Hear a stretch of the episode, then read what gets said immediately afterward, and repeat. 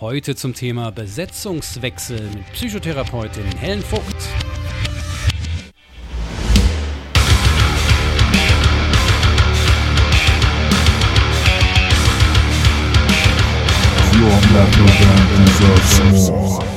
Es sind oft tatsächlich die Bandleader, die es am schlechtesten können, weil was du hast, so was du brauchst als Mastermind, um kreativ sein zu können, um diesen Drive zu haben, beinhaltet oft eine Sensitivität, die oft dazu führt, dass da eine Gefühlslast und eine Gefühlsstärke und Kränkung, Verletzungen da sind, die die Kommunikation nicht immer sehr einfach machen.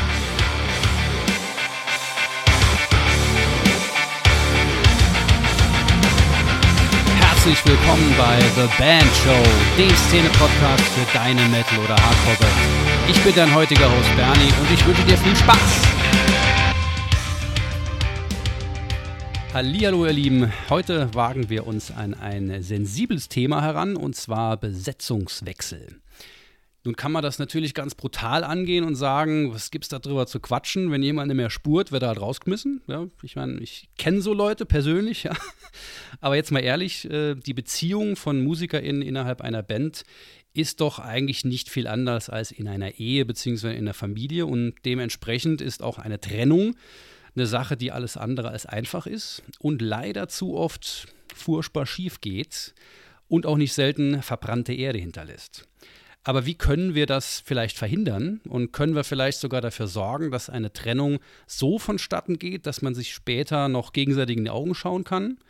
Und wie bereitet man sowas vor? Also wie kriegt man das dann hin? Und können wir vielleicht schon frühzeitig dafür sorgen, dass es erst gar nicht so weit kommt? Ihr merkt schon, hier geht es ganz tief ins Menschliche. Ja, das ist meine Lieblingsspielwiese. es geht aber auch eben auch ganz um was Unausgesprochenes, also viel um Unausgesprochenes, um nicht erfüllte Bedürfnisse, um ja, fehlende Offenheit und Ehrlichkeit miteinander und eben nicht zuletzt, äh, sind wir mal ehrlich, meistens um eine Gruppe von Kerlen, die sich lieber aufs Maul hauen, als miteinander über ihre Gefühle zu quatschen. Es ist also ein nicht einfaches Thema, mit äh, dem sicher schon viele von euch leidvolle Erfahrungen gesammelt haben. Ich übrigens auch, sehr leidvoll sogar. Und deshalb ähm, ist diese Folge für mich auch wahnsinnig wichtig. Und ähm, ich habe mir natürlich auch, wie ihr das von mir kennt, äh, deswegen professionelle Unterstützung geholt. Und zwar begrüße ich ganz herzlich die liebe Helen Vogt, Fachärztin für Psychosomatik und Psychotherapie. Helen, wie geht es dir heute? Hi Bernie. Ähm, ja, etwas aufgeregt tatsächlich geht es mir heute, weil meine erste Podcast-Erfahrung und ähm, ja, ansonsten bin ich neugierig und gespannt, äh, wo diese Stunde uns hinführen wird. Das ist die perfekte Voraussetzung für ein äh, sehr nettes Gespräch, vor allem über ein Thema, das ja doch durchaus nicht ganz so einfach ist, wenn man sich damit nicht auseinandergesetzt hat. Deshalb habe ich mir auch hier entsprechend ähm, jemanden gesucht, die ähm, nicht nur Erfahrung hat mit, ja, mit Psychosomatik und Psychotherapie, also dem ganz tief menschlichen, äh, aus der menschlichen Psyche, sondern auch musikalische Erfahrung hat. Ähm, also vielen Dank, dass du mich bei diesem schwierigen Thema unterstützt. Gerne, gerne. ähm, und wie gesagt, ich habe ja schon gesagt, dass du neben deiner beruflichen Erfahrung eben auch ähm, musikalische Erfahrung äh, gesammelt hast, und zwar mit deiner Band Flowing Tears, die es leider nicht mehr gibt. Ähm, du hast aber damals ähm, die Originalsängerin abgelöst und irgendwie so von außen gesehen hat das alles so gewirkt, als wäre das relativ smooth abgelaufen. Hatte ich da den richtigen Eindruck? Ähm, also ich glaube, die Trennung der Originalsängerin von der Band selber war äh, emotional nicht ganz einfach für alle Seiten und schon auch schwierig. Aber das, was nachher kam und auch die Beziehungen danach waren sicherlich äh, sehr smooth, wenn man das so bezeichnen will. Mhm. Ähm, wir sind heute noch befreundet, ähm, jetzt ich mit ihr im Persönlichen, aber auch mit dem Rest von der Band. Und von daher haben wir es, denke ich, ganz gut geschafft, diesen Wechsel gut hinzukriegen. Sehr gut, sehr gut. Ja, ich meine, so eine, so eine Trennung, egal wie auch immer, im, seltensten Fall ist es was, wo man wo man sich sofort einig ist und sagt, ja klar, okay, gut, dass es anspricht, da wollten wir auch schon mal drüber sprechen und dann läuft es irgendwie so und alles ist cool, sondern irgendwie ist es, ist, ne, ist es eine Trennung es ist viel Emotion mit drin. Das heißt, so eine gewisse Phase, der, wo das Ganze ein bisschen problematisch ist, ist, glaube ich, immer dabei. Aber wenn man es dann schafft, wenn man diese, ja, sag mal, diesen Gefühlswelle irgendwie hinter sich gebracht hat, dann es noch schafft, noch miteinander vernünftig umgehen zu können, ist, glaube ich, der Best Case, den man sich vorstellen kann. Absolut, das sollte auch das Ziel sein, dann äh, nochmal in ein gutes Miteinander zu kommen, was leider ja nicht immer klappt. Das ist wohl leider wahr. Ähm, aber genau das wollen wir sozusagen jetzt in dieser Folge herausarbeiten, was man auch machen kann, um das eben ja so hinzubekommen. Und vielleicht auch ähm, schon vorher miteinander bequatschen, falls es mal so weit kommt, dass es eben nicht äh, explodiert, weil man noch nie das Thema angesprochen hat. So ist es. Ja, ähm, ich habe da selbst Erfahrungen, über die ich euch gleich noch gerne erzählen möchte. Ähm, generell ist das äh, ein Thema, also Besetzungswechsel und, und äh, ja, das Leben, sage ich mal, von Musikerinnen und Musikern für dich keine, keine sehr äh, weit hergeholte Sache, denn ähm, dein Mann ist auch seit Jahren äh, Profimusiker. Ähm, du hast also auch aus dieser Perspektive schon viel mitbekommen. Und ähm, wie ist so generell deine Erfahrung zu Besetzungswechseln, wie du sie auch ähm, von außen mitbekommen hast, jetzt abseits von deiner persönlichen Erfahrung? Mhm. Also einmal natürlich der Wechsel zu Florian Tiers, den wir haben, den ich ja selbst erlebt habe, der relativ gut vonstatten ging. Ähm, dazu musste ich aber auch tatsächlich aus meiner Vorband wechseln, bei der ich vorher gesungen habe. Und ähm, dann der Benjamin, der das Mastermind von Florian Tiers mich quasi äh, abgeworben hat, der war nicht so ganz smooth, dieser Wechsel. Äh, okay. äh, die Jungs waren ziemlich sauer auf mich, weil ich okay. natürlich, wir hatten zusammen was aufgebaut, ein Demo aufgenommen und dann kam meine Lieblingsband und äh, wollte mich und dann habe ich sie quasi verlassen und das war eigentlich äquivalent zu einer Trennung. Ähm, ich konnte auch ihren Frust verstehen, kann es auch heute noch, aber es lief auch nicht wirklich schön ab, muss man dann sagen, ne, was okay. schade ist. Und wir haben auch danach keinen Kontakt mehr zueinander gehabt. Das ist so meine persönliche Erfahrung, die ich habe. Ansonsten habe ich im Umkreis wirklich recht viel mitgekriegt, äh, sowohl im Nahen als auch weiter weg von sehr gelungenen Besetzungswechseln, wenn einfach die Interessen auseinanderliefen und äh, andere Prioritäten vorhanden waren, wo aber Freundschaften bestehen geblieben sind, äh, bis hin zu wirklich Rosenkrieg und erbitterten Kämpfen und öffentlichen Schlammschlachten. Ähm, okay was nicht so schön war.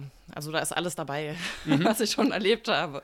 Und um, umso froher bin ich, äh, dass du heute äh, tatsächlich gegenüber von mir sitzt. Also als kleine, kleine Anekdote. Es ist die erste Podcast-Aufnahme, die ich mache, wo wirklich jemand mir gegenüber sitzt und nicht nur digital. Also das ist was, auch für mich eine Premiere an dieser Stelle.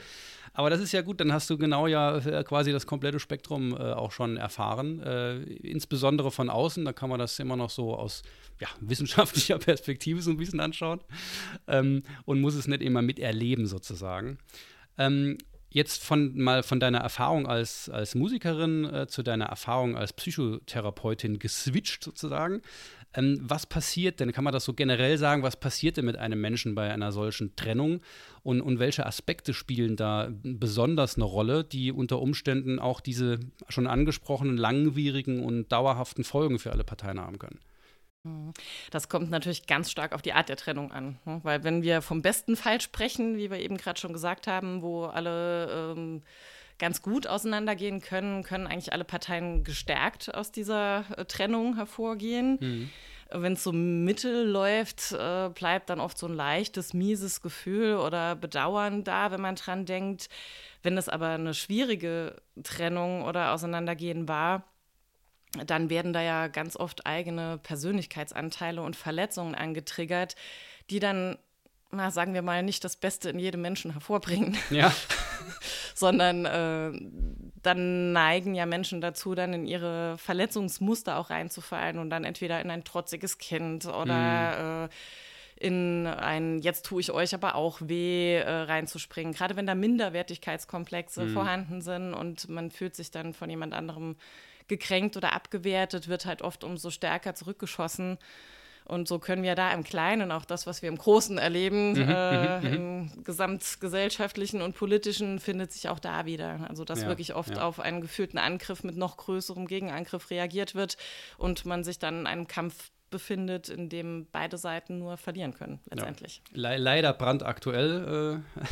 Äh, ja. Also auch, auch in der gesamtgesellschaftlichen Welt, äh, politischen, wie du schon gesagt hast, Lage, ähm, spielen da leider solche Dinge immer wieder eine Rolle.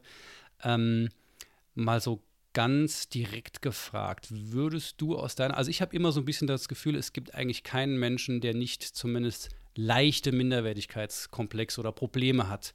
Ähm, würdest du das, also gesunde Menschen, sage ich mal, es gibt auch Narzissten, die vielleicht in eine andere Richtung gehen, aber die, die haben ja Musik noch auch größere viel. Minderwertigkeitskomplexe, die okay. sind nur nicht bewusst, ganz oft. Ach so, ne? Das okay, ist ja okay, genau äh, quasi das Konzept des Narzissmus, ja. dass man dieses Streben nach äh, besser sein, der Beste sein, Grandiosität braucht, um eigentlich das innen drin unbewusste Minderwertigkeitsgefühl oder Wertlosigkeitsgefühl zu überdecken. Das macht es noch okay, schwieriger. Okay, verstehe, verstehe. Auch hier kann man sich sicherlich jetzt poppen direkt schon so ein paar Rockstars in, in der Erinnerung auf, bei denen das durchaus der Fall sein könnte.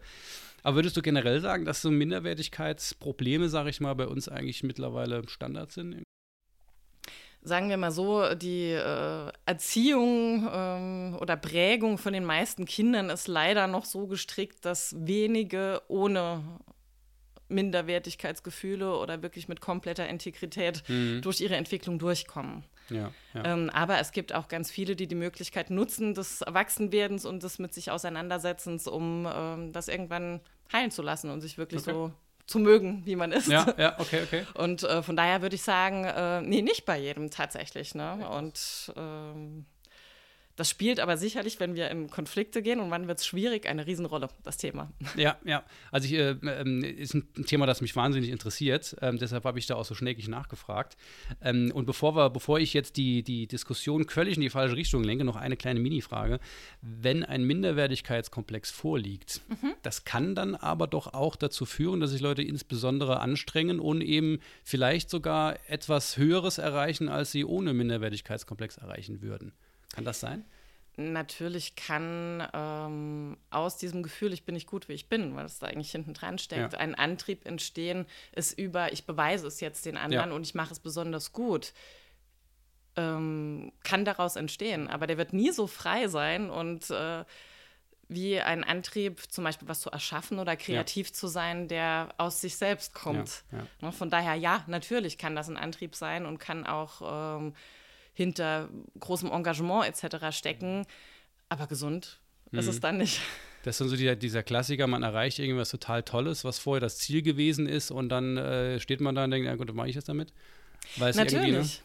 Und das ist ja auch, wenn wir jetzt gerade noch mal weitergehen Richtung Rockstars oder wenn du guckst, was gibt es da an Persönlichkeitsmerkmalen oder auch Erkrankungen, das Maß der Suchterkrankungen in ja diesen Bereich ist ja immens hoch und wenn man guckt, was da hinten dran steckt, dann ist das ja gerade bei, wenn wir jetzt mal berühmtere Leute ja. nehmen, ähm, die Differenz zwischen Bühne angehimmelt werden, man mhm. ist der mhm. tollste, geilste Mensch und dann geht man in das Zimmer hinten dran, ist alleine und dann wartet auf einmal dieses Gefühl der Minderwertigkeit, mhm. was man noch nicht gelernt hat, in gesunden Beziehungen mit sich selber und anderen zu heilen. Ja. Und um das auszuhalten, benutzen dann viele Leute Suchtmittel. Ja, also das ist ein, auch ein Thema, das, das, das ich wahnsinnig interessant finde. Und ähm, als kleiner Spoiler, es könnte sein, dass ich mit unserem lieben äh, Sims dazu auch mal noch eine Folge mache. Also ähm, seid gespannt. Ist sehr, sehr, sehr spannend, gerade als, als kleiner Spoiler, was wir gerade gehört haben. Okay, aber nochmal zurück zu unserem Thema Besetzungswechsel. Natürlich kann auch durch Drogenkonsum ein Besetzungswechsel notwendig sein, aber das lassen wir jetzt mal so ein bisschen außen vor, sondern gehen auf die, sag mal, die Dinge, die äh, bei uns allen ähm, eher üblich sind. Ähm, also ich stelle das jetzt als quasi rhetorische Frage, weil ich glaube, wir haben das im Prinzip schon beantwortet. Eine Beziehung innerhalb von einer Band kann man also schon so ein Stück weit wie eine Ehe oder eine Familie äh, bezeichnen, oder? Jein. also es gibt sicherlich Bandmodelle, in denen das nicht so ist. Ne? Also ja. es gibt ja auch Bands, die fungieren als Firmen. Da sind mhm, okay. die äh, Mitglieder Angestellte mhm. äh, mit einem klar vorgeschriebenen äh, Tätigkeitsspektrum ja, ja. und werden bezahlt für die Arbeit, die sie tun. Mhm, ja. In diesen Bands würde ich sagen, nein, da ist das jetzt nicht mit einer Liebesbeziehung oder einer Ehe vergleichbar. Okay, ähm, wobei auch in der Arbeitsbeziehung natürlich immer persönliche äh, Dinge äh, mit reinspielen. Aber in den meisten Bands, gerade so in unserem Umkreis, die sind ja doch oft über die Jahre gewachsen. Das sind bekannte Freunde, die miteinander Musik machen. Ähm, da kann man es absolut vergleichen. Ne? Das sind Menschen, die sich begegnen, Menschen, die gemeinsame äh, Anforderungen haben, denen sie sich stellen müssen, die Dinge gemeinsam erleben. Natürlich knallen da Menschen wie auch in Ehen und Familien mit ihren eigenen Mustern, Bedürfnissen und Grenzen aufeinander. Und wie du schon gesagt hast, äh, oft eher die harten Kerle. Ja. Nach außen, gerade im Metal-Bereich, versuchen ja viele immer besonders hart ne, und unnahbar ja. nach außen zu sein, was sie hinten dran meistens überhaupt gar nicht sind, weshalb ich eine absolute Liebe für den Metal-Bereich habe, weil die Menschen eben nicht so knallhart sind, äh, ja. wie sie nach außen scheinen. ähm, und äh, die prallen ja erstmal aufeinander und äh, wissen oft noch nicht so ganz genau, wie man gesund mit den Schwierigkeiten umgeht, die mhm, da so mhm. auftauchen.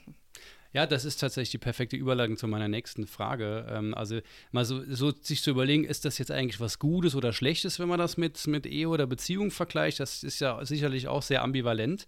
Ähm, aber das, was natürlich wirklich äh, entscheidend ist bei der Sache, ist, können wir aus diesen Beziehungsmustern, die wir alle irgendwie kennen, äh, auch lernen, wie man in einer, innerhalb einer Band besser miteinander umgeht? Absolut. Und du hast gesagt, was Gutes und was Schlechtes. Das Schlechte daran ist, ja, also die Beziehungsmuster und die Erfahrungen, die man vorher gesammelt hat in seinem Leben, äh, man kann sie nicht ausblenden in einer Band. Das heißt, das ist kein Freiraum, wo man sich dann abseits von dem bewegen kann. Ähm, eine gute Nachricht ist aber, das bietet ja gleichzeitig auch Chancen. Und das heißt, indem durch die Kommunikation der äh, Bandmitglieder untereinander, durch die Beziehungen und durch das Lösen der Schwierigkeiten dort kann äh, man sich auch wirklich sehr gut weiterentwickeln und äh, durch die Konfrontation dann mit diesen äh, Differenzen und den eigenen Schwierigkeiten auch nochmal daran wachsen, mhm. dann eine gesunde Rolle zu finden und einzunehmen. Ja, ja. Also man sieht schon, es, es, geht im Prinzip ja immer darum, wie Menschen miteinander umgehen, sei das jetzt in einer Beziehung oder in einer Band, die ja auch eine Art Beziehung ist, wenn auch nicht immer eine Liebesbeziehung oder beziehungsweise wenn eine Liebesbeziehung innerhalb einer Band auftaucht, dann gibt es nochmal ganz andere Probleme gegebenenfalls. genau, das kann aber, sehr gut gehen, das kann ja. aber auch äh, verdammt in die Hose gehen, ja. Mhm. Ähm, das, das wollen wir jetzt aber, glaube ich, nicht so tief reingehen. Äh, es ist hoffentlich nicht bei den, bei den meisten der Fall. Äh, also, wohl, wir hatten, wir hatten das auch tatsächlich mal und das ist auch nicht ganz so gut ausgegangen. Also, ich, ich habe nicht das Gefühl, dass das oft gut ausgeht irgendwie.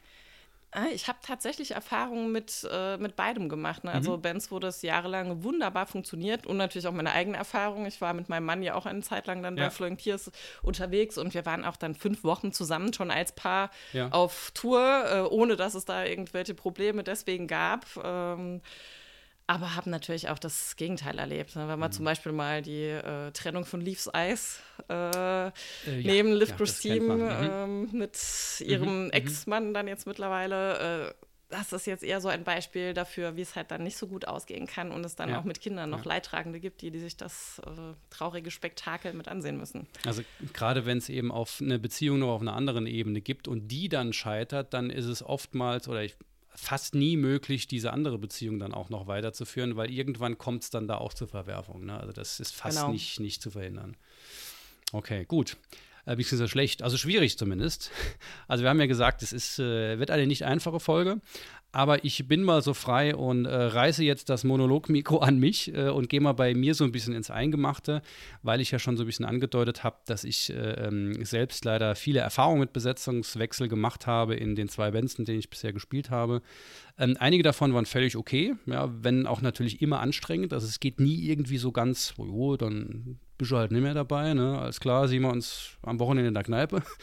Ähm, sondern es ist ähm, immer anstrengend und manchmal auch äh, so brutal, dass man oder dass ich tatsächlich sagen kann, ich immer noch davon zehren darf, in Anführungsstrichen, auch wenn es jetzt schon, äh, schon Jahre her ist.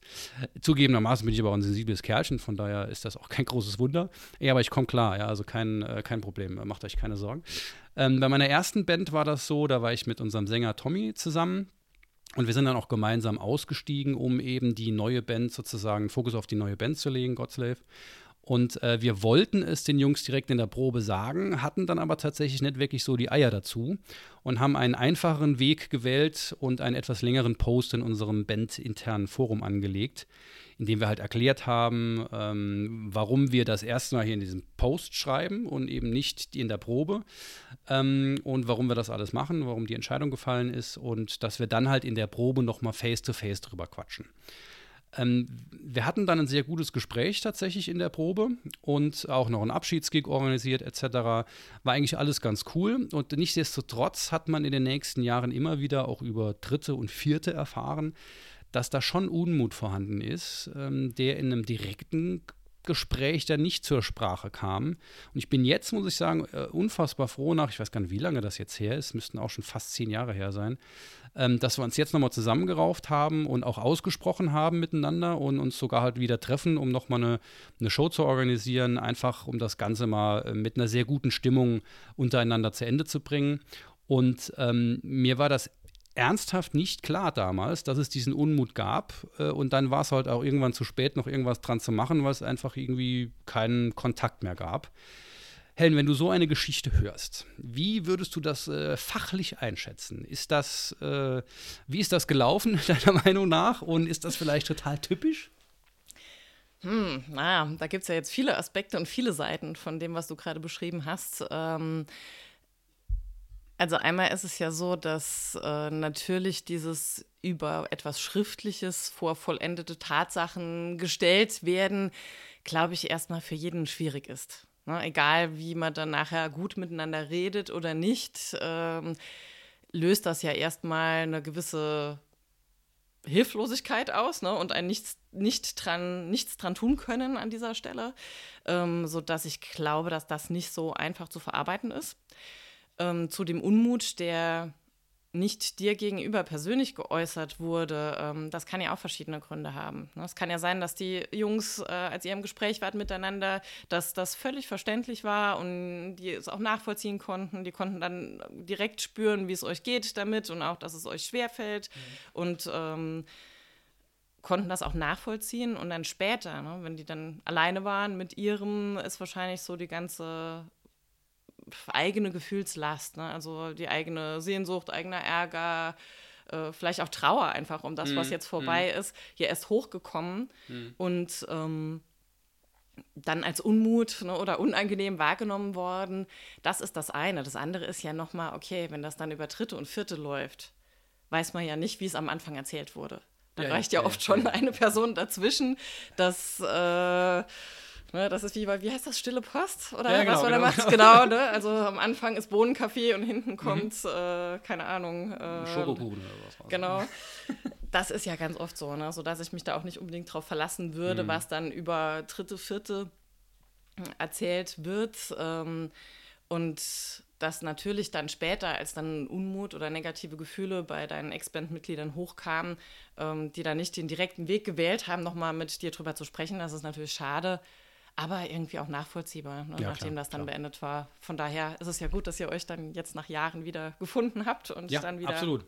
auf einem grünen Zweig seid miteinander. Also ich, ich kann da auch wirklich sagen, ich, ich hätte, hätte das jetzt nicht irgendwie in, im Plan gehabt oder sowas, aber das ist wirklich, das ist einfach schön. Und ich habe gemerkt, dass in diesem, ähm, wo Tommy und ich eigentlich ihnen gegenüber keine äh, ja, auch bei uns kein Unmut herrschte, weil ich meine, wir waren ja auch diejenigen, die entschieden haben, rauszugehen. Also, wir, wir, wurden also nicht verlassen, sondern wir haben verlassen. Ähm, aber das war tatsächlich nochmal so ein, das hat alles nochmal rund gemacht. Ich sage, okay, wir können alle nochmal zusammensitzen, auch nach zehn Jahren und können genauso miteinander umgehen, wie wir zu den besten Zeiten miteinander umgehen konnten. Vielleicht sogar noch besser jetzt, weil jetzt ja auch keinerlei Druck mehr da ist. Es gibt diese Band nicht mehr und wir machen jetzt nur noch das miteinander, was wir wollen. Und das, das hat, das hat, glaube ich, allen sehr, sehr gut gefallen. Also es hat nach dem ersten Treffen, da war noch so ein bei der Begrüßung so ein bisschen zurückhaltend, aber dann war ziemlich schnell alles wieder beim Alten und äh, das war richtig cool. Also es hat, hat sehr gut, hat mir sehr gut getan. Schön.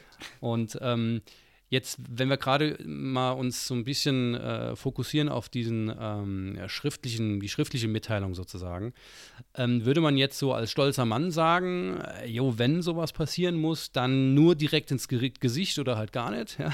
Entweder man ist jetzt ein Mann oder man ist halt ein Feigling. ähm, grundsätzlich würde ich da auch sagen, ja, immer diese Art und Weise würde ich grundsätzlich bevorzugen, aber in unserem Fall ging es halt einfach nicht. Wir hatten einfach nicht die Eier dazu. Äh, wie siehst du das? Ist das eine Sache, die man tatsächlich besser immer face-to-face -face machen sollte, auch wenn es einem sehr, sehr schwer fällt? Oder ist es durchaus auch mal legitim und vielleicht eine bessere Lösung, ähm, das so ein bisschen, ich sag mal, vorzuwärmen, weil man es eben selbst das Gefühl hat, man kriegt es nicht hin? Hm. Das ist eine Frage, die ich nicht mit Ja oder Nein beantworten kann, weil es ganz oft die Vor genau. Das ist was, das müsst ihr euch merken von Psychotherapeuten, die antworten eigentlich nie mit Ja oder Nein, sondern immer mit einem Monolog, der hinten dran Wie die Anwälte auch. Ja, es kommt drauf an. genau, es kommt darauf an. Ähm, also erstmal, ob jetzt Face-to-Face -face oder schriftliche Kommunikation, das ist schon im Vorhinein, bevor es zu einer Trennung kommt, oft so, dass ähm, der persönliche Kontakt tatsächlich äh, sehr viel besser ist und zu weniger Missverständnissen führt als das Geschriebene. Das ist ganz, ganz oft so, ob jetzt äh, in Bandbeziehungen oder auch in anderen Beziehungen, äh, dass man in das Geschriebene äh, Dinge rein interpretieren, rein hören kann, die vom Gegenüber gar nicht so gemeint sind, weil man hat ja nur einen Sachinhalt quasi und die ganzen anderen Aspekte, Beziehungsinhalt, Appell, ähm, alles Mögliche kriegt man gar nicht mit. Das heißt, da ist Freiraum für die Fantasie, da kann man sich alles Mögliche ausmalen.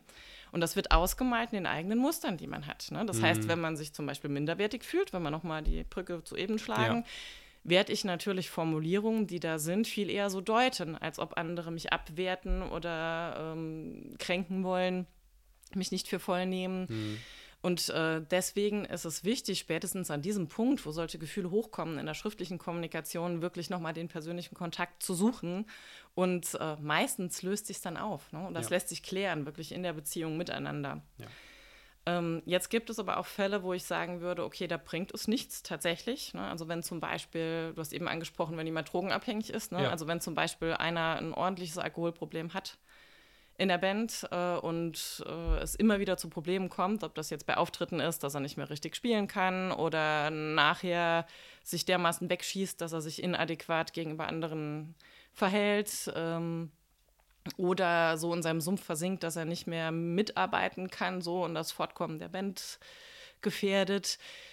Und man hat wiederholt versucht, darüber zu sprechen und hat gesagt, hör mal, es geht so nicht, ne? Und das ist ja. schwierig für uns. Ähm, und man kommt nicht ran.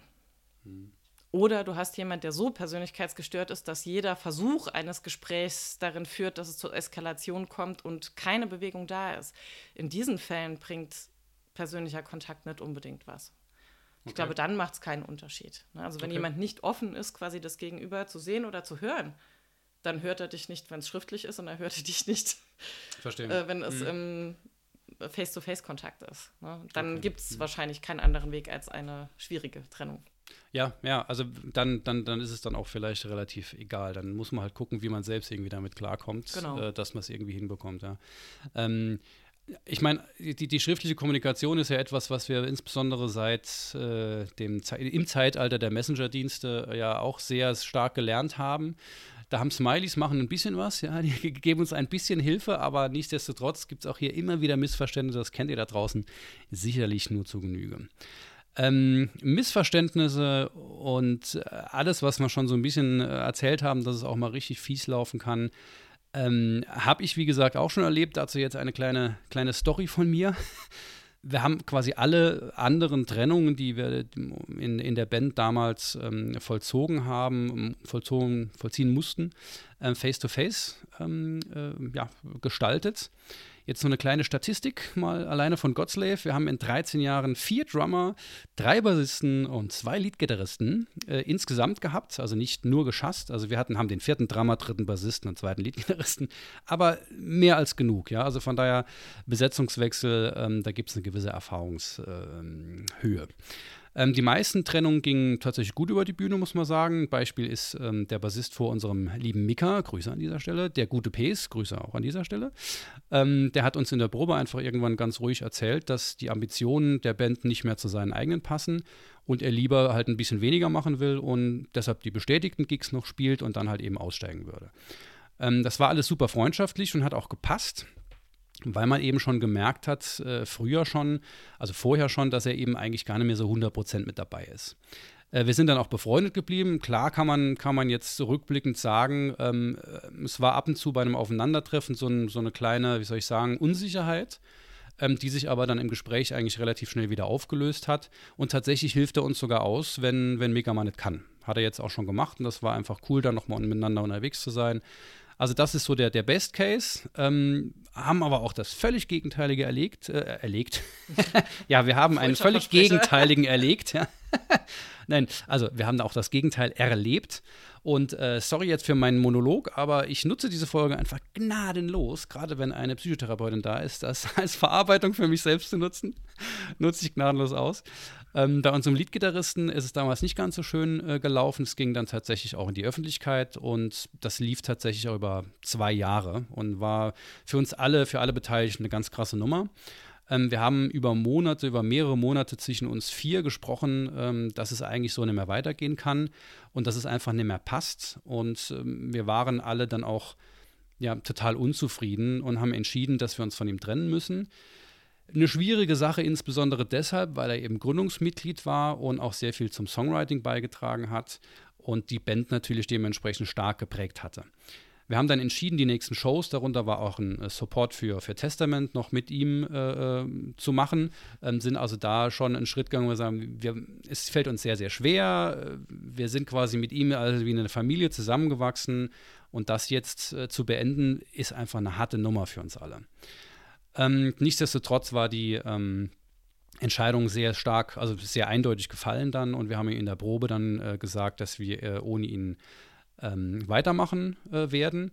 Zugegebenermaßen, das ist nicht optimal gelaufen.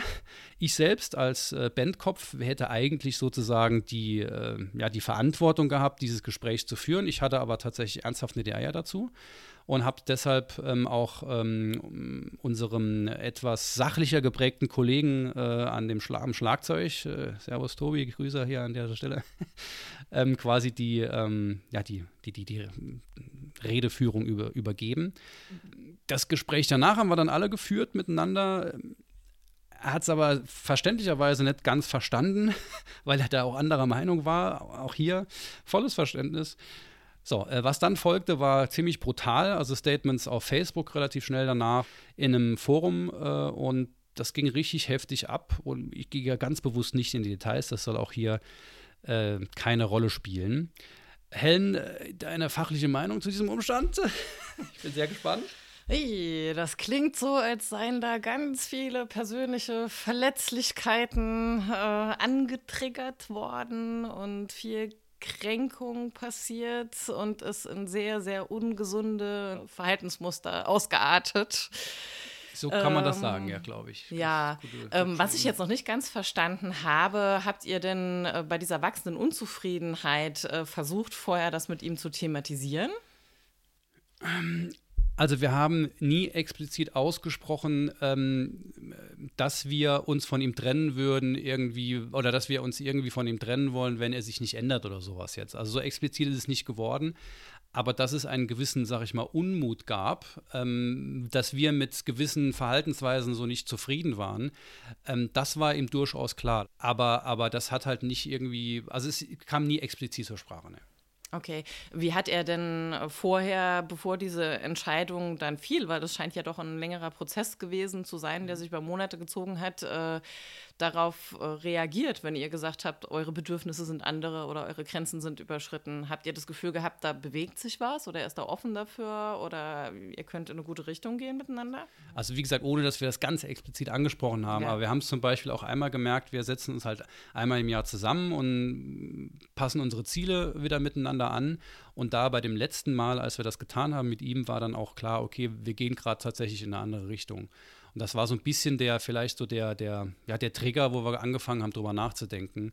Weil es sonst halt einfach so war, ja, wir sind jetzt so viele Jahre schon zusammen und das ist jetzt halt einfach so. Und gar nicht drüber nachgedacht haben, dass das vielleicht nicht so sein muss. Also von daher ist sicherlich äh, ist gewisser Unmut immer wieder ausgesprochen worden, aber wie das halt in so einer Gruppe von Kerlen ist, dann macht man das halt auch mal zum Spaß und da kann man vielleicht nie so ganz genau sagen, was ist jetzt wirklich ernst und was ist Spaß. Ne? Okay. Das heißt, wenn man jetzt in, unter dem Aspekt drauf gucken könnte, was hättet ihr anders oder besser machen können, ähm, sind vielleicht eure Bedürfnisse und Grenzen gar nicht klar genug ausgesprochen worden. Ne? Oder vielleicht in so einem Nebensatz oder ein bisschen auf lustig gemacht oder gefrotzelt, wie man so sagt, sodass gar nicht sicher ist, kommt das tatsächlich beim Gegenüber an.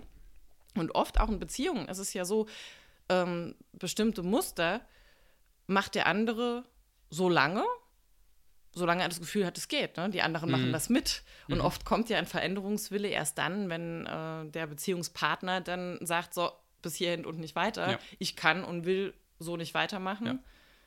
Ähm, mir tut es nicht gut, ich habe andere Bedürfnisse, da ist meine Grenze. Hm, das ist natürlich rückblickend, das habe ich jetzt so rausgehört, war da die Kommunikation nicht ganz so klar vorher. Mhm. Ne? Vielleicht mhm. hätte es dann einen äh, sanfteren Weg gegeben, aber jetzt kann man natürlich auch viel spekulieren, ne, ob es dann äh, besser gekommen wäre oder da mehr Offenheit gewesen wäre. Ist fraglich. Ja, ich, ich meine, so, so, so rückblickend oder von außen, sage ich mal, ist es ja tatsächlich auch, ähm, kann man das vielleicht so versuchen, so ein bisschen sachlich zu umranden, aber nachher geht es ja doch wieder um die Beziehungen von Menschen untereinander. Und da kann man sich ja auch nicht gegen wehren, dass man dann halt auch menschelt. Von daher. Natürlich. Ne, also würde ich jetzt mal fast behaupten, einen goldenen Weg kann es da eigentlich gar nicht, gar nicht wirklich geben. Du hast eben schon gesagt, du würdest sowieso niemals mit Ja oder Nein antworten. genau, auch ja? hier. Ähm, also ich glaube nicht, dass es einen gesunden Weg ohne Streit gibt, ne? der mhm. schmerzfrei ist, ohne Konflikte. Das äh, würde ich auch nie anstreben. Also ich werde immer eher misstrauisch, wenn jemand mir sagt, also mein Partner und ich, wir streiten uns nie. Ja. Dann äh, sehe ich immer eher eine Störung in der Beziehung, als wenn ich höre, ja gut, wir zoffen mhm. uns. Ja. ähm, von daher ohne Konflikte oder Menschen aufeinandertreffen geht es natürlich nicht. Ne? Die Frage ist halt nur, was macht man ähm, dann miteinander zieht man sich verletzt in seine Welt zurück mhm. und bleibt in seinen Mustern verhaftet. Oder kümmere ich mich drum, werde ich mir selber bewusst, was bei mir ist, übernehme Verantwortung für meinen Teil und kann trotzdem noch den Mensch in dem anderen sehen und auch seine Muster. Mhm, verstehe, verstehe. Ähm, also würdest du auch ähm, sagen, es, man kann jetzt gar nicht unbedingt äh, eine klare Aussage darüber treffen, ob so eine, eine Art Vorwarnung, ist jetzt ein, ein blöder Begriff vielleicht, aber so ein darauf hindeuten, dass man vielleicht als, bei uns jetzt fünf Personen, also mit vier Personen nicht mehr ganz so einig ist mit dem Verhalten einer fünften Person? Oder würdest du sagen, das ist schon, das, so, wenn das möglich ist, sollte man das schon machen? Mhm. Also ich bin jemand für frühes, äh, offenes Ansprechen der Dinge ja. tatsächlich. Ne? Das macht natürlich nur dann Sinn, wenn man merkt, okay, ähm, das eskaliert jetzt nicht total mhm. oder es ist auch eine gewisse Offenheit da. Ähm, aber andersrum, wenn wir jetzt mal gerade die Parallele ziehen zu Ehe oder Beziehung, ne? stell dir vor, du bist unzufrieden ne, in der Ehe und du motzt so zwischendrin so ein bisschen rum und sagst, oh, ich wäre mal gerne wieder glücklich und zufrieden und irgendwie passt mir das nicht so und äh, dann irgendwann stehst du halt mit einem gepackten Koffer ja. da und gehst. Ist ja. nicht optimal gelaufen, oder? Das wirkt dann schon ein wenig abrupt, ja. genau, und äh, das andere, ne? also wenn jemand sagt, oh, ich bin unzufrieden und irgendwie, ich weiß nicht, und macht sich dann Gedanken und setzt sich hin und sagt, boah, so kann es nicht weitergehen. Ja. Ne? Und ich ja. muss jetzt für mich gucken, was brauche ich, was will ich, wo ist meine Grenze und kommuniziert das auch offen, hat man natürlich eine ganz andere Chance, miteinander einen Weg zu finden, mm, mm. Ähm, als äh, mit dem Nicht-Aussprechen. Hm? Es kann sein, dass man zur selben Schlussfolgerung kommt. Es kann sein, mhm. dass dann mit diesem Weg und dem offenen Ansprechen beide zu dem Punkt kommen, zu sagen, wir können nicht miteinander. Was aber ja wahrscheinlich eine bessere, ähm, ein besseres Ergebnis, sage ich mal, ein einfacheres Ergebnis für beteiligt, alle Beteiligten haben könnte, als wenn man so einen Schnitt macht. Ne?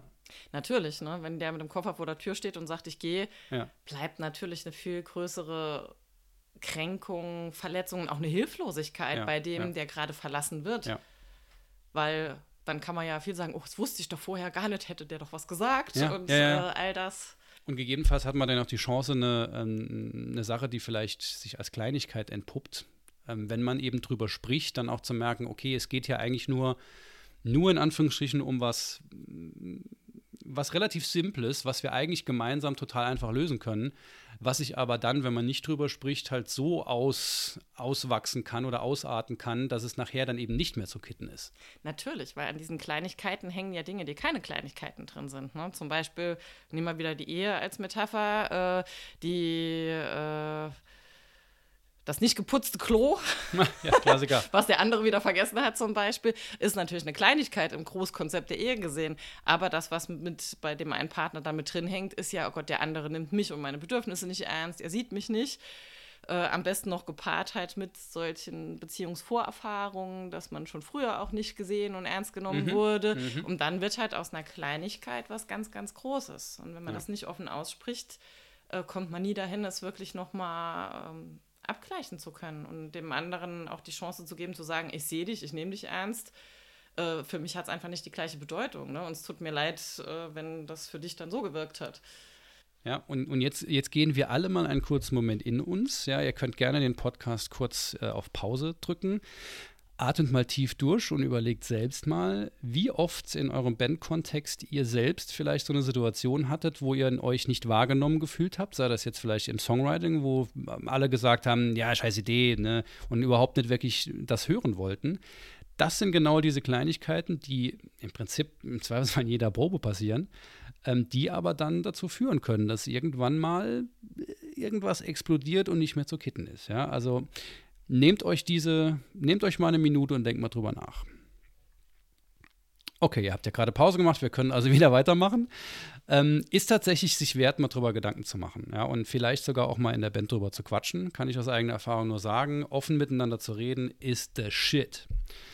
Ähm, aber wie ist das jetzt, Helen, wenn, wenn man in so einer Situation als Band ist und ähm, muss dann jemanden rausschmeißen, dann geht das ja meistens nicht ohne schlechtes Gewissen, weil irgendwie weiß man ja, okay, man hat jemanden was genommen, ne, das ihm oder uns gemeinsam vorher gehört hat und jetzt drücken wir da jemanden raus, ohne dass der was dagegen machen kann. Ja? Also ein schlechtes Gewissen ist da ja irgendwie immer, immer dabei. Gibt es da irgendwie so eine, eine Sache, die man, ich weiß nicht, da, weiß, oder, oder ist das was, was man halt einfach irgendwie aushalten muss auch, ja? Ein Stück weit ja. Ne? Also dieses, wenn so eine schmerzhafte Entscheidung ähm, fällt, äh, muss man ein Stück weit dann auch aushalten, dass das bei dem anderen negative Gefühle macht und, ähm, und schmerzvoll ist für diese Person. Hm? Dass du jetzt Jahre, Jahre später immer noch mit einem schlechten Gewissen kämpfst, da würde ich schon noch mal genauer hingucken tatsächlich, ne? weil das sind Schuldgefühle und wenn wir mal gucken, mhm. für was ist so ein Schuldgefühl da, ne? warum entsteht das überhaupt? Ähm, wenn man sich schuldig fühlt, ist das eine Art und Weise, um von innerer Hilflosigkeit wegzukommen. Weil wenn okay. ich mich hilflos fühle, ne? du hattest eine Situation, in der es keinen guten Ausweg gab, es äh, gab keinen guten Weg, mhm. das irgendwie hinzukriegen, dass alle glücklich sind. Äh, dann kam der Schmerz deswegen, dann kam der ganze Rattenschwanz mit dem, was passiert ist. Das löst eine Hilflosigkeit aus. Ja. Und die meisten von uns haben nicht gelernt, gut mit diesem Gefühl umzugehen, sondern das ist massiv unangenehm, ja. das auszuhalten. Und ähm, sich schuldig zu fühlen, heißt ja, ich habe was falsch gemacht. Ja. Das heißt, potenziell, ich hätte es auch besser und anders machen können und dann hätte ich es unter Kontrolle gehabt. Oh ja. Genau, und da sind wir Voll bei dem äh, Lieblingsthema. Was da hinten dran steckt, hinter schlechtem Gewissen, Schuldgefühlen, ist eigentlich ein Problem mit Hilflosigkeit und Kontrollverlust. Also Menschen, die nicht gut gelernt haben, damit umzugehen. Aber das, auch, auch das ist eine Sache, ich glaube, da kann sich jeder irgendwie mit identifizieren, wenn man irgendwie das Gefühl hat, keine Kontrolle über eine Situation zu haben, dann ist das einfach, das macht einfach keinen Spaß. Ja, ja. das ist schwer auszuhalten. Ja. Und ähm, gerade, gerade, wo wir gerade äh, gesprochen haben, dass ähm, dann auch durchaus mal öffentlich äh, schmutzige Wäsche gewaschen wird, kommt ja noch ein anderer Aspekt hinzu. Also bei, aus meiner Perspektive heraus, also ich habe eben erzählt, dass in einem Forum dann auch entsprechend gerantet wurde und ähm, dann waren natürlich auch viele Fans dabei, die gesagt haben, okay, da hat, ähm, da hat jetzt jemand, wurde jemand raus rausgeschmissen. Das ist grundsätzlich erstmal eine Situation, wo man sagt, oh, die einen schmeißen den anderen raus, nicht der geht freiwillig, dann bin ich erstmal auf dem seiner Seite, weil der hat ja offensichtlich ein Unrecht erfahren. Wir haben uns dann, wir haben uns relativ am Anfang schon dazu entschieden, überhaupt nichts zu der Sache zu sagen, weil wir ähm, das Ganze nicht noch weiter aufbauschen wollten. Ähm, was würdest du sagen, ähm, wenn es um schmutzige Wäsche, nennen wir es nennen einfach mal so, ähm, ist das der richtige Weg, da nicht zu reagieren? Oder gibt es da auch eine Grenze, wo man sagt, okay, jetzt, bam, jetzt reicht's? Mhm. Grenze ja, bam, nein. äh, also ich denke, äh, erstmal die Taktik, also nicht auf diese verletzten Rants äh, einzusteigen, ist schon eine ganz gute. Bei Verleumdungen und Falschdarstellungen, denke ich, gibt es doch eine Grenze. Mhm. Ne? Also ich denke nicht, dass man alles aushalten muss, was mhm. da mhm. äh, erzählt wird und passiert.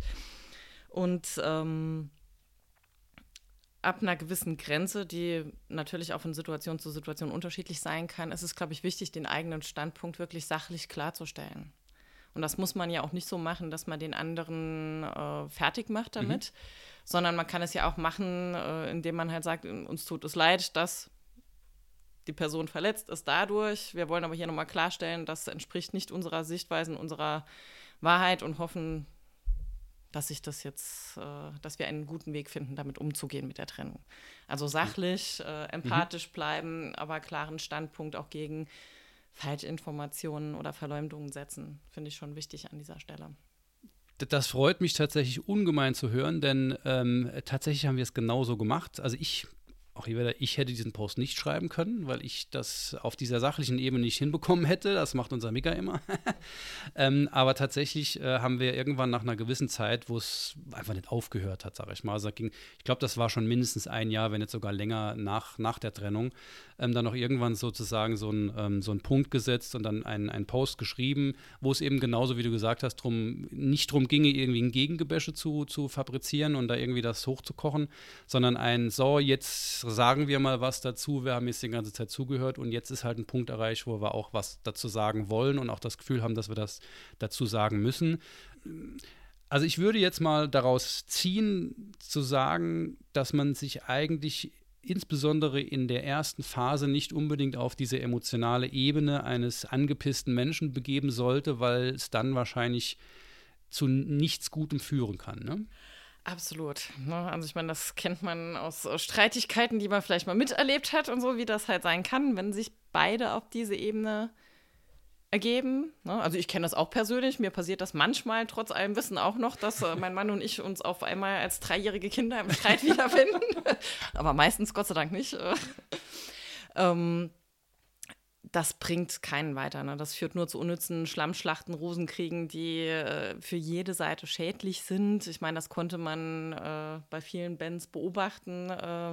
Einmal nochmal das Beispiel eben von Leaves Eyes, äh, wie das, wie, ich weiß gar nicht, wie lange sich das gezogen hat, diese öffentliche mhm. Schlammschlacht miteinander. Oder wenn man anguckt, Sepultura, ne, die sich heute noch äh, das ist, das ist ja immer noch nicht zu Ende, ja. Also wie lange ist das jetzt her? Das ist ewig her. Ne? Genau, also es bringt letztendlich keinen weiter und gerade in dieser ersten aufgeheizten Zeit, wo äh, so viele e-, starke Emotionen mit drin sind, bringt es nicht äh, nichts, sich auf dieselbe Ebene zu begeben. Von daher tief durchatmen, innehalten, zurückziehen, sich selber regulieren. Na, das ist auch mhm. ganz wichtig, auch in dem Fall von dir, dass du dann gesagt hast, okay, ich kann das gerade nicht, ich kann mhm. meine eigenen Gefühle und Verletzbarkeiten gerade nicht genug, re genug regulieren, es dann an jemanden zu geben, der es kann. Mhm. Ja, und der dann auch äh, letztendlich dann einen Post verfassen kann oder ein, Sta ein Statement, äh, was sachlich ist ja. und empathisch und nicht so geprägt dann von den eigenen Verletzungen. Also das kann ich generell nur empfehlen, wenn es auch irgendwie mal Stress mit dem Veranstalter oder so gibt, dass man die Person, die am sachlichsten äh, sich ausdrücken kann, äh, dann nach vorne schiebt und sagt, okay, mach du das mal, weil wenn ich das mache, dann eskaliert das ganz schnell.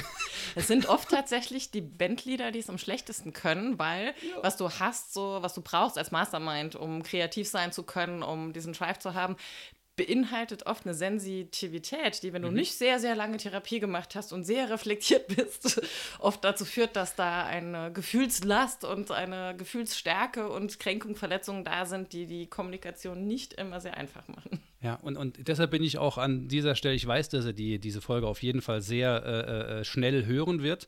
Ähm, äh, vielen Dank, Mika, dass du mein, äh, mein Yang zum Ying bist, oder wieder? Weil ich halt genau. der Emotionale und er ist halt der durchaus zur, zur großen Sachlichkeit fähige. Ähm, und wir ergänzen uns da wahnsinnig gut und das hat in vielen Situationen schon sehr, sehr, sehr weitergeholfen. Gut, aber genug jetzt äh, Mika Loving, äh, aber auch tatsächlich genug von meinen eigenen äh, oder unseren äh, Trennungserfahrungen. Ich finde es super schade, dass das alles damals so gelaufen ist, auch wenn es jetzt äh, fünf oder sechs Jahre her ist. Ähm, ich kann das nicht wirklich vergessen, auch wenn ich jetzt ähm, nicht mehr mich regelmäßig darüber ärgere, ähm, sondern es tatsächlich auch verstehen kann. Ja, dass also quasi mein Ärger ist so ein bisschen dem Verständnis äh, gewichen. Aber nichtsdestotrotz ist es, war es eine harte Trennung und auch genauso wie ich auch ja, irgendwie immer noch drüber nachdenke, hätte es vielleicht in den ähm, persönlichen Trennungen auch irgendwie besser oder anders laufen können. Das kommt immer mal wieder auf. Und genauso ist es, ist es hier zumindest für mich persönlich äh, auch so ähm, weil das eben so ja, ausgeartet ist, sag ich mal. Ähm, aber es ist halt eine zwischenmenschliche Geschichte und ähm, ich glaube, dass mittlerweile alle Parteien ganz gut damit klarkommen. Ähm, Helen, wie schafft man es, ja, sowas am besten auch zu verarbeiten und sich nicht ewig mit rumzuschleppen? Du hast gerade so ein bisschen angedeutet, auch so mal irgendwie in sich ankommen und ähm, sich selbst zu regulieren. Ja? Wie, wie kann man sich das, äh, kannst du da noch ein bisschen mehr zu sagen? Bevor ich mich selber regulieren kann, muss ich ja erstmal rauskriegen, was ich regulieren muss. Ne? Das heißt, äh, sich mit dem auseinanderzusetzen, was man mit sich rumschleppt. Und ähm, ganz vielen Menschen ist das gar nicht bewusst, warum sie sich deswegen schlecht oder scheiße fühlen oder da ist immer nur so ein diffuses Unwohlsein oder ein Ärger und es wird gar nicht wahrgenommen, was hinten dran steckt. Und das ist tatsächlich die Kunst, entweder sich selbst zu reflektieren oder im Gespräch mit Menschen, mit denen man das gut kann, oder tatsächlich auch eine Beratungsstelle oder eine Therapie äh, aufzusuchen, um rauszukriegen, was ist denn bei mir hängen geblieben und warum. Und da kommen wir wieder auf diese frühen Beziehungserfahrungen zurück. Da kommen die eigenen mit ins Spiel. Ne? Also wo habe ich eine Kränkbarkeit, wo habe ich vielleicht eine Minderwertigkeitsthematik, äh, wo fühle ich mich hilflos, wo habe ich ein Problem mit Kontrollverlust ähm, und sich dann bewusst zu machen, welche Gefühle sind bei mir da und dann Wege zu finden, wie ich die gut für mich selber regulieren kann. Mhm. Und ähm, dann kann ich auch diese Dinge irgendwann loslassen und schleppe sie nicht mehr mit mir rum. Und ja. dann kann es vielleicht noch so ein leichtes Unwohlsein machen, wenn ich dran denke, aber es trifft mich dann emotional nicht mehr so stark. Kannst ja. es vergleichen mit so einer, solange du es unbewusst in dir abgespeichert hast und äh, es da gärt und die Gefühle nicht klar sind, ist wie das so eine offene Wunde, ne? die also mhm. jedes Mal, wenn ja. nochmal der äh, Lichtschein quasi drauf fällt, äh, äh, schmerzt und aufbricht und da ist. Und wenn man sich wirklich damit auseinandersetzt und aufräumt innerlich, ist das irgendwann eine Narbe. Die mhm. zieht beim Wetterwechsel noch ein mhm. bisschen, mhm. aber bricht nicht mehr auf. Okay. Vielen Dank, das ist, das ist tatsächlich sehr schön und, und anschaulich dargestellt. Ähm, wenn, also es geht im Prinzip ja auch da um, nochmal ganz stark um Selbstref Selbstreflexion, was ich ja in einigen Folgen auch mit Rocken hilft etc. schon, schon öfter angesprochen hatte. Ähm, und ich finde dieses Thema deshalb so wichtig. Also es geht jetzt gar nicht darum, dass man sich innerhalb der Band äh, jetzt im, in einem Kreis zusammensetzen soll und erstmal gemeinsam losheulen, ja. aber, aber, aber am Ende ist es, ist es halt so, ja, wenn, wenn gerade durch eine eine solche Trennung ähm, etwas mitgeschleppt wird und das gärt so langsam, dann kommt es halt auch irgendwann, wenn man in dieser Situation in der Band ist, kann es durchaus auch zu weiteren Problemen führen, dass man eben, keine Ahnung, ein unerfülltes Bedürfnis oder eben etwas, wo man vielleicht irgendjemand was insgeheim vorwirft, dass er oder sie sich nicht gut verhalten hat in einer gewissen Situation und da nie drüber spricht, dann kann es eben auch so weit gären, dass man nochmal einen Besetzungswechsel hat oder es bricht sogar völlig auseinander. Von daher der Appell, den ich hier geben möchte, ist, dass man sich selbst mal bewusst wird, was eigentlich passiert und ob es da, wenn man sich irgendwie aus der Probe zurückkommt und sagt, boah, waren die heute assi? Ja, und nicht so, ha, waren die heute assi, wie lustig, sondern ich habe mich heute echt nicht gut gefühlt in dieser Situation. Und jetzt denke ich mal drüber nach, warum das eigentlich ist. Denn wenn das noch öfter passiert, dann habe ich vielleicht irgendwann keinen Bock mehr. Wenn ich aber denen mal sage, hey, passt mal auf, ihr könnt mich jetzt vielleicht Motherfucker nennen, aber vielleicht nicht äh, Kropassi oder sowas, das wäre bei uns so die Diskussion, ähm, dann ähm, dann wird das vielleicht einfach relativ einfach, kann das vielleicht einfach geändert werden und es kommt eben nicht zu weiteren Problemsituationen. Absolut. Ja. ja. Und ich glaube, da kann sich jeder ähm, selbst an die Nase fassen und äh, hat selbst auch solche Situationen erlebt. Und das Doofste ist es ja, wenn es dann zwischenmenschlich irgendwann nicht mehr funktioniert, obwohl es eigentlich auf der anderen Ebene, musikalisch etc., eigentlich vorwärts geht, aber dann die Leute sich äh, verkrachen und alles, was man gemeinsam aufgebaut hat, dann plötzlich vor dem Aussteht und an die Wand knallt weil die Leute irgendwie sagen, ich kann dein Gesicht nicht mehr sehen. Das ist echt beschissen, das stimmt. Ja. Das wäre doch super schade. Und dafür haben wir doch The Band Show quasi äh, ja auch ausgeweitet, um, um euch da ein bisschen zu helfen, äh, besser mit eurer Band klarzukommen und eben äh, nicht nur erfolgreicher zu werden, sondern auch am Ende des Tages mehr Spaß an der Sache zu haben. Denn Gesund erfolgreich zu werden und zu bleiben. Gut, perfekt. Gesund erfolgreich zu werden, denn Erfolg ist ja auch eine Interpretationssache, das ist ja für jeden anders und ähm, eben sie euch weiterentwickeln zu können und damit eben euren Spaß zu haben, dass äh, eine dieser Sachen nicht zu kurz kommt. Und Cut. Was? Warum Cut? Naja, ich habe mich äh, so nett und vorzüglich mit der Helen unterhalten, dass wir nach einer Stunde einfach nicht aufgehört haben zu quatschen. Ähm, und ich habe mich dazu entschieden, eine zweite Folge aus diesem Gespräch zu machen. Wir werden in der nächsten Folge insbesondere darüber sprechen, welche verschiedenen Situationen es eigentlich geben kann in einem solchen ja, Besetzungswechsel. Es ist ja nicht nur so, dass jemand die Band verlässt, sondern dann auch jemand Neues hinzukommt. Und da ähm, gibt es durchaus Dinge, die man tun kann, um dieser neuen Person das ein bisschen einfacher zu machen und eben auch den Leuten, die eine neue Person integrieren müssen, die sich mit dieser Person ja auch irgendwie anfreunden müssen, mit der klarkommen müssen, wie man das am allerbesten angeht. Also es wird praktisch in der nächsten Folge nach dieser kleinen Therapiestunde. Ähm, ich hoffe, dass ihr einiges mitnehmen konntet und ähm, ja, Sharing is Caring. Also wenn ihr Leute kennt, die vielleicht eine Trennung durchgemacht haben im Bandkontext, die davon profitieren könnten, dann teilt das gerne an sie und auch an all diejenigen, von denen ihr wisst, dass sie sich vielleicht besser von jemandem trennen sollten. Einfach mal weiterleiten. Ähm, vielleicht können einige noch weiter davon profitieren. Ja, und wenn euch der ganze Kladderadatsch, den wir hier machen, gefällt, dann bewertet uns sehr gerne auf Spotify und sonstigen Plattformen. Jo, dann bleibt mir für heute nur noch zu sagen, ich wünsche euch einen wunderschönen Resttag und habt weiterhin ganz viel Spaß an eurer Musik. Cheerio!